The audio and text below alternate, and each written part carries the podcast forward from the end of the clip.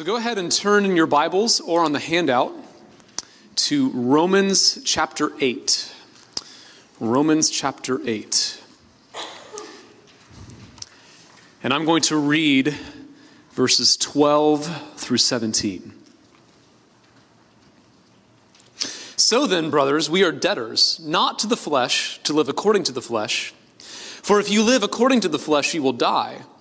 But if by the Spirit you put to death the deeds of the body, you will live. For all who are led by the Spirit of God are sons of God. For you did not receive the spirit of slavery to fall back into fear, but you have received the spirit of adoption as sons, by whom we cry, Abba, Father. The Spirit Himself bears witness with our spirit that we are God, that we are children of God. And if children, then heirs, heirs of God, and fellow heirs with Christ, provided we suffer with Him, in order that we may also be glorified with Him. Tonight, I want to start with a story. And this is a story um, that has been made, uh, I've become familiar with over the past couple of years. It's a story of a young pastor. Um, this was a young man, um, pretty fresh out of school, um, had a heart uh, to serve God, and so was seeking an opportunity to go into ministry. Well, eventually, um, a call came. Um, he stepped in to getting to be the pastor of a small congregation. And as you can imagine, you know, here's a young guy out of school, excited to, to, to do ministry he stepped into this new calling with a good deal of enthusiasm. You know, he's eager to see God work.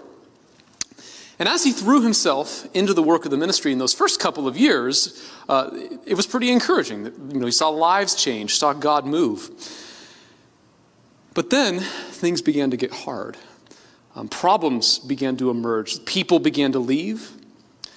And all of a sudden, as fear of failure began to slip in, um, this pastor began to suffer anxiety attacks. Um, there were nights where he could barely sleep. Until eventually, um, this young pastor, you know, he felt like he'd begun so well, um, he found himself in a counselor's office, where for the first uh, time in his life, um, and for the next nine months, he got help. Um, addressing particularly some of the deepest, kind of most ingrained core narratives that had been in, the, been in the background for him since kind of early childhood, but that the pressures of ministry had finally brought to the surface. And, and some of those narratives for him sounded like this I'm different. There's something wrong with me. The real me would cast a dark cloud over others. I'm not lovable. I'm doomed to loneliness in this life. I can't conceive of someone who really knows me wanting relationship with me. And last of all, I can't be used by God. Now, just by the way, you guys might have pastors in your life, and you might think that they just have it all together. They don't, and the story is a good illustration of that. But what I love about this story is that because I actually happen to know who this person is, um, I, I, can tell you this is not only a true story, but it's actually a story with a good ending. Because eventually, through counseling, through community, um, through circumstances, through just powerful moments of encountering God's grace, um, this young pastor began to heal. God began to speak truth into those narratives, and with God's help, was able to come um, through that season of darkness. Not, you know, not into perfection, not into painlessness, but into a deep, um, just a much deeper form of joy. And in fact, um, the reason that I'm able to tell you all of that, the reason that I wanted to start with this story is because that young pastor is me. um, my job title is actually director, you know, so fooled you. but I think you get the point. Um, and, and by the way, you know, you guys are all probably thinking, you know, he, he really needed to stay in counseling. Why did he, why did he ever leave? but I want to just assure you if, you, if you're now all concerned about me, um, the Lord's work in my life has been so real and it's been so deep. Um, and it's, you know, like I said, it's not like, oh, all of a sudden, you know, everything is perfect and life is pain free. But I just, I want you to know that I neither believe nor feel those narratives as deeply as I once did. So, why do I bring all this up? Um, the reason that I bring up my own story is not to make this about me, uh, but it's just because narratives are powerful.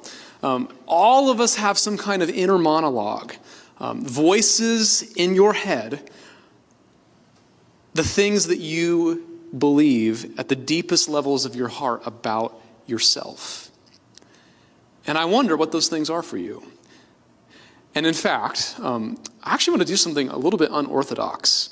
Um, right here, right now, um, I want you to take out a pen and a piece of paper. And I want us just to take a minute or two of silence. And I want us to pause and for you to ask yourself, what are those narratives for you? What are those narratives for you? What are the voices in your head? What are the things that you deep down believe are true about yourself? Or maybe they're things that you know are not true deep down about yourself, but still they're things, lies that you're tempted to believe. So these are not to, you know, you don't need to share these with anyone else. These are just for you.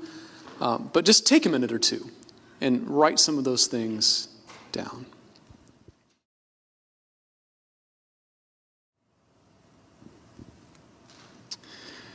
Okay, now I know that may not have been adequate time. Um, I'll tell you, it's taken me years to really sometimes name and process what those narratives are for me.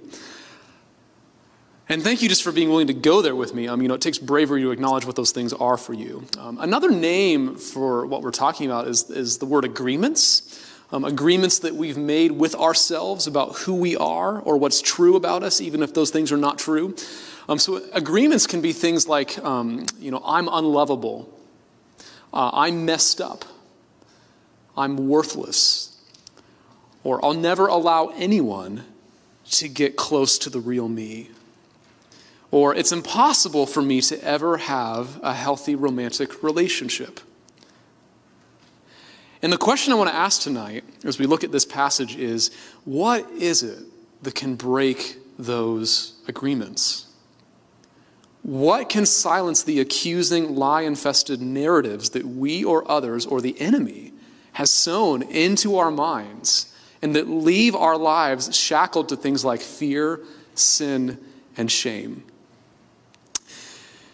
Here's the answer that the Bible offers us. The answer, the thing that breaks the agreements, is the fatherhood of God. The fatherhood of God. Um, listen to this quote. This is from theologian J.I. Packer. If you want to judge how well a person understands Christianity, find out how much he makes of the thought of being God's child and having God as his father. If this is not the thought that prompts and controls his worship and prayers and his whole outlook on life, it means that he does not understand Christianity very well at all. Father is the Christian name for God.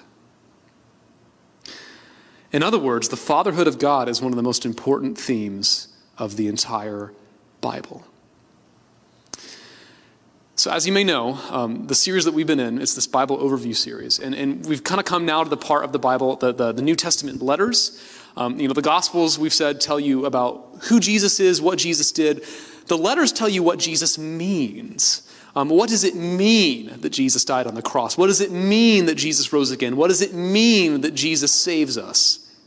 And so, you know, what we said last week is that um, for the next few weeks, we're, we're, looking at this part of the Bible, and we're doing that um, by looking at just kind of one aspect of that question.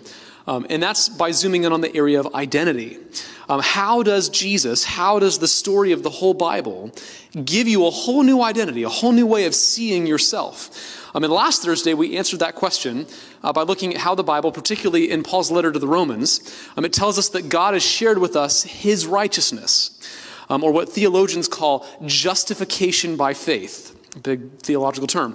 You know, justify is a word that just means to declare righteous. And so, justification by faith gets to the fact that one of the most amazing things about the gospel is that because of the life Jesus lived and the death Jesus died, we can know forgiveness. Um, I remember when I was in college, I had a professor who taught our New Testament class, and I think it was the first, second day of class. He said, You know, in our day, we think that man's greatest need is the need to be happy. But the people who wrote the Bible had a different perspective. Their perspective was that man's greatest need is the need to be forgiven. And justification says we in Jesus are forgiven. But justification is, is, is more than that, actually. It's even more incredible because, you know, last week used the analogy of the blackboard. If all of your sin were written up on a blackboard for the whole world to see, you know, forgiveness just says that that record gets erased. But the gospel actually goes one further than that. It says that it's not just that your record gets erased, it's that Jesus' record gets written on that blackboard instead. So now your blackboard says things like this it's things like holy, redeemed, cleansed, forgiven. And that is not tied to how well of a day you're having. You know, so the example um, from last week, from the, the, the, famous book, A Tale of Two Cities, and there's these two guys. The one guy is sentenced to die, the other guy trades places with that guy, and then he dies in his place. So it's not just that the one guy, the guy who's sentenced to die, that he's let off the, the hook for the crimes he's been sentenced for. Um, it's that now he gets to go free. They, they trade statuses. The, the, the free guy gets the status of the guy who's sentenced to die, and the guy who's sentenced to die gets the status of the person who's free. It's the great exchange. So this is why, you know, if you're a Christian, if you grasp this whole idea of like justification by faith, God sharing his righteousness with us, it totally changes your identity. You know, on all other religions, all other worldviews, Acceptance is something you achieve. You have to earn your acceptance by God. You have to earn the feeling that you're enough. Um, and so that's what sometimes we try to do through, through all kinds of self salvation strategies. Um, your self salvation strategy could be that you follow all the rules of your religion. Um, it could be that you try to succeed in your career. It could be that you are, are like in a relationship, and so now you feel like you're okay because you're in that relationship. Um, or you try to hold control over all the areas of your life. And you say, you know, so kind of the, the idea is if you achieve all those things, then you can feel accepted by God, by others, and even by yourself. But the gospel says that acceptance by, uh, acceptance by God isn't something that you achieve, it's something you receive. God can't love you any more than he already does. And the proof is the cross. Because, like, while we literally hated God, while we were living selfishly for ourselves, ignoring God, using God, outright rejecting God, God and the person of Jesus, the person of his Son, comes into this world. He takes our sin, he dies a sacrificial death in our place. And that means that we don't have to earn God's love, he's already given it to us. And so that changes your identity. Instead of obeying God begrudgingly because you're just trying to like pry blessing out of his cold, you know, unwilling fingers, Instead, you can obey God joyfully because it's just out of gratitude for how much He's done for you. Or instead of our sense of self, feeling always unstable, the gospel allows you to feel secure. Because instead of your identity going up and down based on your performance, your identity is now based on Jesus' performance. Failure and hardship don't have to crush you because you know your worth is, is, is no longer based on that. So, you know, you can see this whole idea, God like exchanging our status for his, justification by faith, it's radical. It gives you a radical new identity. Um, and in fact, if you didn't get to look at the gospel versus religion chart on the handout last week, let me just encourage you to go back and look at it. If you go on the Thrive website navigate to the message from last week, you can download a copy of that. And it's just, it's a helpful tool that helps see, helps you see how a gospel identity is just so different um, than the identity that the world gives you. Okay, so all that's review. That's last week. Here's the shocker the shocker is that what we're actually talking about tonight is actually way better than all the stuff we talked about last week. You might not even thought that's possible, but it is. like forgiveness and freedom, all that stuff from last week is amazing. But tonight, what we're looking at, the fatherhood of God, or what theologians call adoption, is even better. That's because justification only can give you a new status. But adoption, which is built on top of that, gives you a new relationship. And let me explain what I mean. Uh, so go back with me for a minute. Just think back to what um, J.I. Packer, that theologian, said in the quote that I read you. Um, so he says, If you want to judge how well a person understands Christianity, find out how much he makes of the thought of being God's child and having God as his father.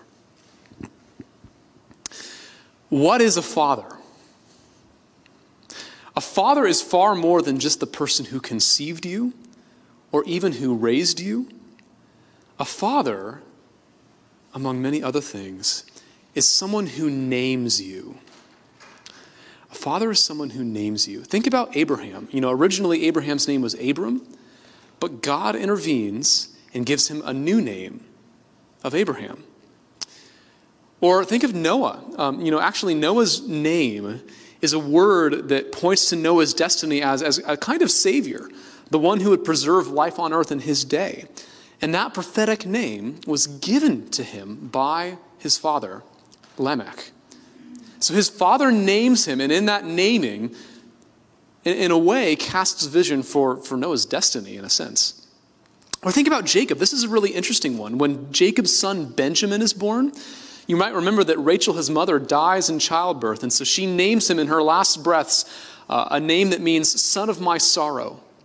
But then Benjamin's father intervenes and says, No, no, I'm going to call him Benjamin, which means son of my right hand, a sign of strength. And so Benjamin's identity, in part, is it, it, you, you see it come from the way that his father intervenes and names him. Or John the Baptist as another intervention. He's going to be named after his father Zechariah, but then his father speaks up and says, No, his name is John. And even Jesus, on the eve of his great contest with the devil in the wilderness, needed to hear his father speak his true identity over him. This is my son, whom I love. With him I am well pleased. To be given a name is the idea of being told who you really are. You know, there's that scene in The Lion King where um, Simba, who feels just so lost after the murder of his own father, all but gives up on his dream of being the king he was born to be. And so he disappears into the jungle. He lives like an outlaw. And, and he basically becomes a perpetual adolescent. He refuses to grow up into an adult.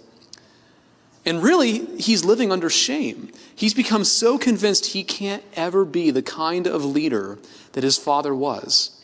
And so instead of facing his fear, he hides. What changes everything for him is, is one night when he looks up at the sky and he sees a vision of his father. Remember this? Remember what his father says? I don't know that I can imitate kind of the deep Mufasa voice very well. But remember, remember what he says? He says, Remember who you are. Is that okay? It's pretty good. Yeah. Thanks. Yeah, my inner inner inner Mufasa. He says, "Remember who you are." He names him. He says basically, "Remember that you're the king. Remember that you're my son. Remember that you are beloved." I wonder how many of us need to hear that. I wonder how many of us need to hear the voice of the Father that says, You are my beloved. When you're born into this world, your parents are meant to feel like they're your pillars. They're supposed to be the ones who protect you, who nurture you, who make you feel safe. And in fact, um, there's, there's research that we have now from an area of psychology called attachment theory. And it shows that when children grow up either in an environment that's unstable, you know, say if the, the parents were absent or abusive or they died, um, or even when the parents were present but they weren't sensitive to the child's needs. So, for example, due to, due to being abusive or addicted or, or emotionally unavailable, this totally affects the way that a child develops socially and emotionally. And it affects who we become. Now, I'm not trying to make you depressed or anything. Maybe you're like, oh man, now I need to go to counseling. Oh my gosh, what have my parents done to me? Oh, I'm all, you know. Uh, my neighbors are great. They have four wonderful kids. And whenever something happens in their family, their parents just tell their kids, ah, you know, just put it in your file. You'll need it for counseling someday. but the point is, uh, the, the, influence of a parent isn't just it isn't just you know kind of physical protection it goes way beyond the formation of our brain chemistry or our social behaviors Parents aren't just those who are meant to protect you physically, they're also meant to protect your heart. Parents, and I think fathers in particular, are those who are meant to affirm us and to help us internalize at the deepest layers of our heart that we are loved. And fathers in particular also initiate us. You know, um, recently I was with a friend of mine who is a relatively recent uh, newlywed. We got into this conversation about um, when he and his wife want to have kids. It was kind of funny. His, wife was kind of like a little more eager than he was to have kids. Uh, but anyway, this, this friend of mine, he's just good at so many things. I mean, he like he's a genius at working on cars, at remodeling a house. You know, basically anything he does with his hands. Um, and he's an entrepreneur on the side who like made like I don't even want to tell you how much money in a year just like on his side hustle. so my comment to him was, "Man, Marty, I would love to be your kid. Like I'd be so excited to have you as a dad because you teach me how to do stuff." And fathers are often those who teach us how to do stuff you know, they help initiate us into manhood or into womanhood. You know, how many of you have memories of your dad teaching you how to fish or how to hike, how to go camping, how to fix a flat tire, you know, how to file your taxes? Or, you know, men, maybe it was your dad who first taught you how to ask a girl out or how to handle the pitfalls of internet pornography. Or women in the room. How many of you learned that you were beautiful because your father told you so? Or how many of you felt safe from an awful, cringy guy who was trying to date you because you knew that he'd have to go through your dad in order to get to you? Fathers initiate us. Now, look, I know what I'm doing here. Like, I, I know that probably for many, if not most of the people in this room, the answer to most of those questions that I've just asked may very well be no. And you might be thinking, like, no, I, I don't have any of those memories. My father wasn't around. My father was absent. My father was emotionally unavailable. You know, he never, ever, ever told me, I love you. The reality is that every single one of us has been wounded. You know, no one makes it through this life without your heart being shot at. And no matter how well your parents tried to protect your heart, some kind of bullet or another always finds a way to lodge itself deep inside your soul. You know, it could be like a brazen comment that someone made about you, and, and they didn't even know that it hit way, way deeper than they ever could have imagined. If you've never forgotten it, I, I'm thinking of a comment right now that was like that for me. Uh, or kids at school who bullied you and made fun of you. Maybe it was maybe it was discovering pornography as a teenager and being caught in a cycle of shame and secrecy that you're still trying to get out of. Or, you know, maybe it's that your parents got divorced and somehow left you feeling like it was your fault. All of these are wounds. All of these are arrows. All of these are hits. And this is where the narratives come from. You know, lies about whether we're lovable, noble, actually, if we're actually worth something to anybody. And what we need, what we desperately need and long for, is the love of a true father. We don't just need a legal status that says, I'm forgiven. We need to be held. We need to feel cherished.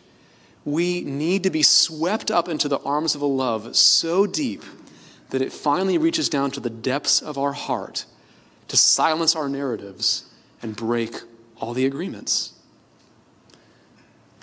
And the good news of the gospel is that this is exactly the kind of love that God gives to us. Look with me now at the text. And look at verse 15. Verse 15 says, For you did not receive the spirit of slavery to fall back into fear, but you have received the spirit of adoption as sons, by whom we cry, Abba, Father. In this passage, the key word that appears here is the word adoption. What does it mean to be adopted? What does that mean? You know, when I was in college, I had a friend who was the oldest of 14 siblings. I think it's now even more. Um, and that's because, with the exception of her three biological siblings, all the rest had been internationally adopted. And so, what that means is that they were orphaned, they were alone, But somehow, this, this family in America heard about their plight. And at great cost to themselves, they literally got on a plane, crossed an ocean, traveled to a distant country, and found that child to make them a part of their family, to be a part of a home, a place of love, a place of security, a place of intimacy. And so when Paul says that we have received the spirit of adoption as sons, what he's saying is that in Jesus, God has done the exact same thing for us. God looked down and saw that we had sinned against him, and that because of our sin, we were lost, we were alone, we were helpless. And instead of leaving us to the consequences of our sin, God Himself paid an infinite cost to come down from heaven to earth in the person of Jesus in order to adopt us, in order to rescue us. And what was the cost? The cost that Jesus suffered was the face of the Father. On the cross, Jesus was cut off. Jesus lost the love of his Father so that we would never have to. That's why these verses say that all those who believe in Jesus, who are filled with the Spirit of God, are children of God. In other words, it's saying they know God as Father. And that is the glory of the gospel. Let me just ask you what would change if your identity were based on that? First of all, it would mean that at last you can know your true name. It means that at last you can know your true name. Um, in the book of Revelation, it records God saying, uh, this is Revelation 2.17, I will also give him a white stone with a new name written on it, known only to him who receives it. Now, I'm not exactly sure what that means. if you know, then come talk to me afterward. But one thing I know that it means is that God is the one who really names us. You know, when you're adopted, if you're, if you're literally adopted into a new family, you take on that family's name. You get a new name. You know, my friends, brothers, and sisters share the same last name because they've all been adopted into the same family by the same parents. And when God adopts us into his family, don't you see that we get Christ's name? God knows us by our relationship to Jesus, not by our sin. You know, it's been said the devil knows you by your name, but calls you by your sin. God knows you by your sin, but calls you by your name. God knows us by our relationship to Jesus, not by our sin. The very relationship that the Son had with the Father is the same kind of relationship that we can have with God. Then I hope it does. I hope it does. Um, you know, in the Old Testament, there's a great, famous little verse. It's the only verse that anyone ever quotes out of the book of Zephaniah, because all the rest of it is just death and destruction. But there's one verse, more than one verse, but th- there, there's one verse that everyone quotes, and it's Zephaniah 3:17, and it says, "The Lord your God is with you; He is mighty to save. He will take great delight in you. He will quiet you with His love. He will rejoice over you with singing." Now, when you hear that verse, or when you read that verse, have you ever stopped to wonder, just what was he singing over them? You know, what's he singing over me? And if what Paul is saying here about adoption is really true, then it's the same thing that he's saying over Jesus at his baptism. This is my son or my daughter, whom I love. With him or her, I am well pleased. And that's not because of anything that we've done. It's not that God overlooks our sin. But if you really have been adopted by God, then you share the status, the relationship, the intimacy with the Father that the Son himself experiences. And that's amazing. Now, a second thing that this means for your identity, if, if what Paul is saying here is true, it's not just that you can know your true name, but it's that we can know an intimate closeness An intimate closeness. Um, you know, salvation is not just a status, it's a relationship. And if God has adopted us, that means that we can have intimate access to Him, to the King of the universe. Um, you know, look back at verse 15. It says, You did not receive the spirit of slavery to fall back into fear, but you have received the spirit of adoption as sons, by whom we cry, Abba, Father. Um, Abba is a word that can be translated daddy, it's a term of intimacy. You know, if a child is out playing and they fall down and they scrape their knee, what are they going to do? You know, probably what's going to happen is they're going to run to mom or to dad and they're going to throw themselves into their arms and just weep. maybe you have seen this. Maybe you have done this. Maybe you have siblings who do this. And the right response that the mom and dad should have is to dress the wound, soothe their fears, and hold them close. The Bible says that is the kind of relationship God wants to have with us. Um, Travis, can you put the picture up on the screen? So I don't know if you can see this very well. This is a famous picture. And the man at the desk, anyone know who the man at the desk is? It's John F. Kennedy, and he's sitting at his desk in the Oval Office, but you can see there's a second person in this photo. Down below, uh, kind of at his feet, um, peering through a little, a little secret compartment there in his desk, is his son. This is John F. Kennedy's son. Now, if you're the president of the United States, the most important, powerful person on the face of the earth, you probably have all kinds of people who want to see you. You know, if I went to try to go see the president, um, I wouldn't be able to. But John F. Kennedy's son, know, if ever he needed anything from his father, if ever he needed to talk to his dad, he could knock on the door of the Oval Office, and no matter how many important things his father was doing, he could come and take his place right at his father's feet. He had access, he had closeness, he had intimacy with his father. And this picture is a tiny fraction of a sliver of the glory of the kind of access and intimacy that we can have, not with the President of the United States, but something far greater, the God of the universe. So we can have intimate closeness. A third thing that it means is that we can have a confident assurance of our relationship with God. You know, imagine one day you open the newspaper and my face is on the front page. And it's on the front page because I've committed a terrible, unspeakable crime. And you decide, well, I can never be friends with Michael ever again. Now, what about when my parents find out? When my parents find out what I've done, how do you think they're going to react? You know, most likely, they're going to be deeply sad, probably deeply heartbroken, maybe even angry at the wreck that I have made of my life and of others' lives. But you know one thing that will never change? No matter how much I sin or how much I fail, I will never, in fact, I can never ever, ever, ever cease to be the son of Phil and Susan Bautursa. I can never, ever cease to be their son. I mean, think about it. Like, I was born their son. I can't, like, reverse that. I can't, like, not be their son. It's impossible. I will always be a son. And if you are a Christian, the same thing is true for you. No matter how much you have sinned in the past, or will sin in the present or are sin, you know, will sin in the future, you can't ever cease to be a son or daughter of your Father in heaven. You will always have a place in his heart. And so that's why in this passage, by the way, the spirit of sonship is contrasted with the spirit of slavery to fear.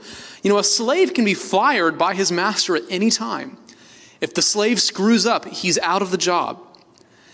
But a son will always be a son, whether he screws up or not. And then, one last thing that adoption means for our identity, and I, I love this. If this is true, then we can have a breathtakingly bold fearlessness. Fearlessness. Um, okay, one of my heroes, the uh, missionary martyr Jim Elliot said, famous quote, He is no fool who gives what he cannot keep to gain what he cannot lose. Now, don't you see that this is actually true? If, if God has really adopted us as his children, then don't you see that you, we can't ever lose his love? That, that means that you don't have to be afraid, therefore, of losing his love. You don't have to be afraid of screwing up. Now, I'm not saying don't have a holy fear of sin. That's good. But, you know, how many of you are like me and get into analysis paralysis because you're just so afraid that you're going to make the wrong decision? You know? And you just, you can't make the decision because you're just afraid of, if I, you know, if I step here, like what if I make the wrong decision and then God will be upset with me? I'll, I'll, I'll miss out on his plan A for my life and then I'll be stuck on plan B and plan B still ends up in heaven, but it wasn't God's best for me. And oh my goodness, you know, what am I going to do? You get stuck. But if you can't lose God's love, then all that means is just, you know, make the best decision and then just take a chill pill, relax. because no matter the outcome, God can't love you any more than he already does. And that means you don't have to be afraid because no matter what, you can't lose. Not even suffering, not even death, not even anything can take away the love of Christ. And so you're free. You're free to take risks. You're free to be bold. You're free to go do crazy things for Jesus because there's nothing you have to fear. And then, um, just as we come to a conclusion here, I'm going to wrap this up by, by just reading one final verse for you. Um, we've looked at Romans 8. We've looked at just sort of four things that this means if it's true for who we are, our sense of identity, that you can know your true name, that you can have an intimate closeness with God, you can have confident assurance of your salvation, and you can have a bold fearlessness. And just finally, I want to just go back to where we began. Um, in Psalm 143, verse 12, it says, In your unfailing love, silence my enemies.